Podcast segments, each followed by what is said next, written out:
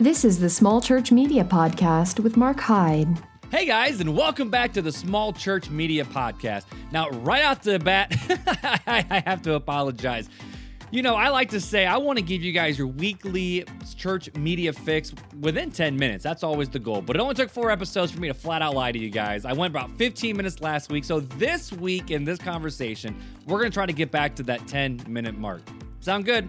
Let's see what's going to happen. You know, the last few weeks, we've had some really great conversations about Google My Business, what types of social media posts you should be doing for your church, and hey, even where to post your church's sermons online. But today we're going to be asking the question of what's more important, a church Facebook page or a church website. Now, really recently, I was talking with a pastor, and they have a decent website. It's really not that bad. He's a friend of mine that goes way back, so he asked me to be honest about it. And he told me that even though his church website it's mediocre, it's not bad, it's not great, it's not the biggest thing to brag about, he feels that it's nowhere near as important as what's happening on their Facebook page. But then I talked to other pastors, and they say, you know what? We don't have a Facebook page, or if we do, we just use it for live streaming. We have a church website, and we're still growing, so apparently we don't need to use Facebook. So here's the question that I have that we're going to answer today is, which is more important, Facebook or a website?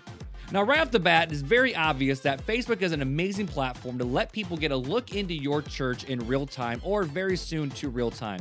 You know, the events that you have going on, whether a sports camp or a VBS or student ministry or women's event, men's event, pictures from the sermon or from the worship experience, whatever you want to post on your church's Facebook page, that is real, active, relevant information that people can like, share, and put out to the whole world, which a lot of people like that aspect of media, because they'll post it on their Facebook page or, hey, maybe even reshare it on their Instagram stories, and their friend will write them back and say, hey, that looks really cool. Can I be part of that as well? But when people are going to look for information about your church, are they going to be able to find it on Facebook?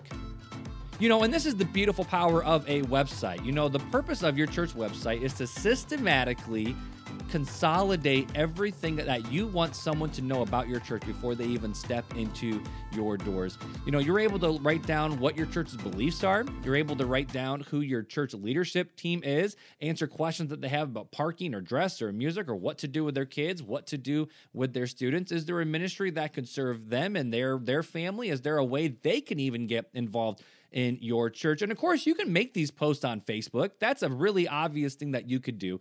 But the thing about social media is once you post something on social media, it only takes a couple hours for it to pretty much disappear.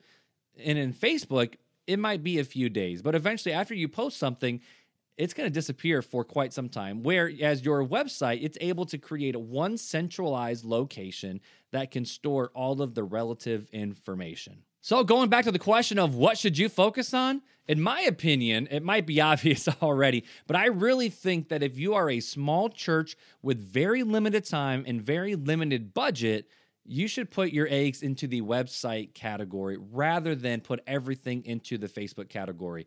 And here's why. It's no question at all that your church website, your church's Facebook page, and your church Instagram page is probably not going to be the reason why someone walks into your doors. Now, obviously, there's people that are out there, they're looking for churches to attend. Maybe they moved into the area. Maybe they have some questions that they want answered just about faith and how the world is working. Or, hey, maybe that they saw a post or a sermon snippet that your church posted on Facebook, and they go, I want to visit that church. There are plenty of people like that. No questions about it.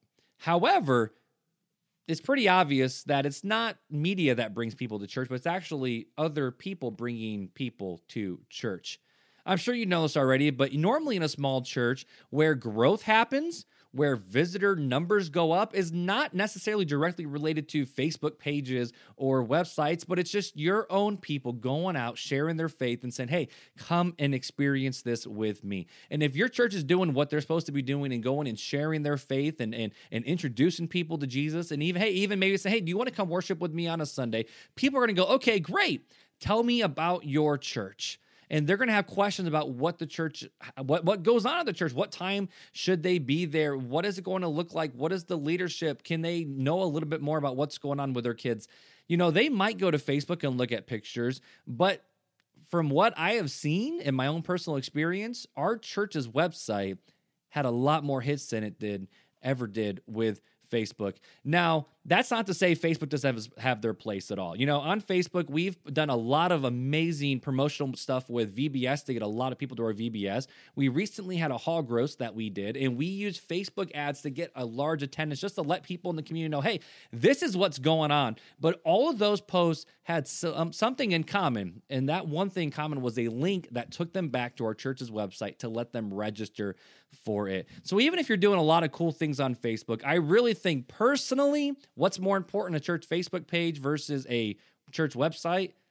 In my opinion, you need to at least have a website for your church. You know, I viewed it this way. We talked about this before here on the podcast, but your church website is pretty much the front door into your church. Someone probably will not visit your church until they hit your website, whereas Facebook is more like your church windows, if that's the best way to describe it, where people can look into the church, but they probably won't step into your church until they go to your church's website. So what does that mean for you? It means that, church, you probably should focus on making sure your website is in order before you make sure your social media is in order.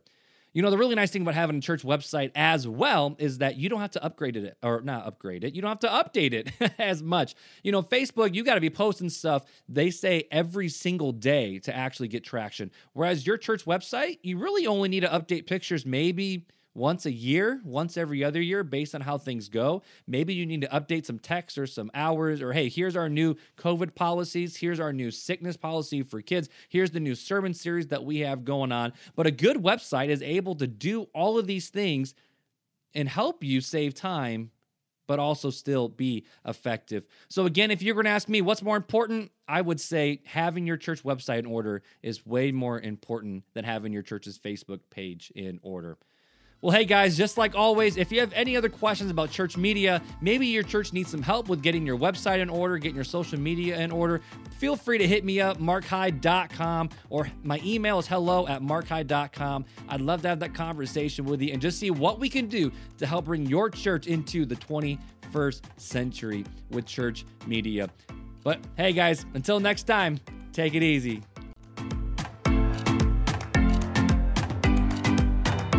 The Small Church Media Podcast is a part of Mark Hyde Creative.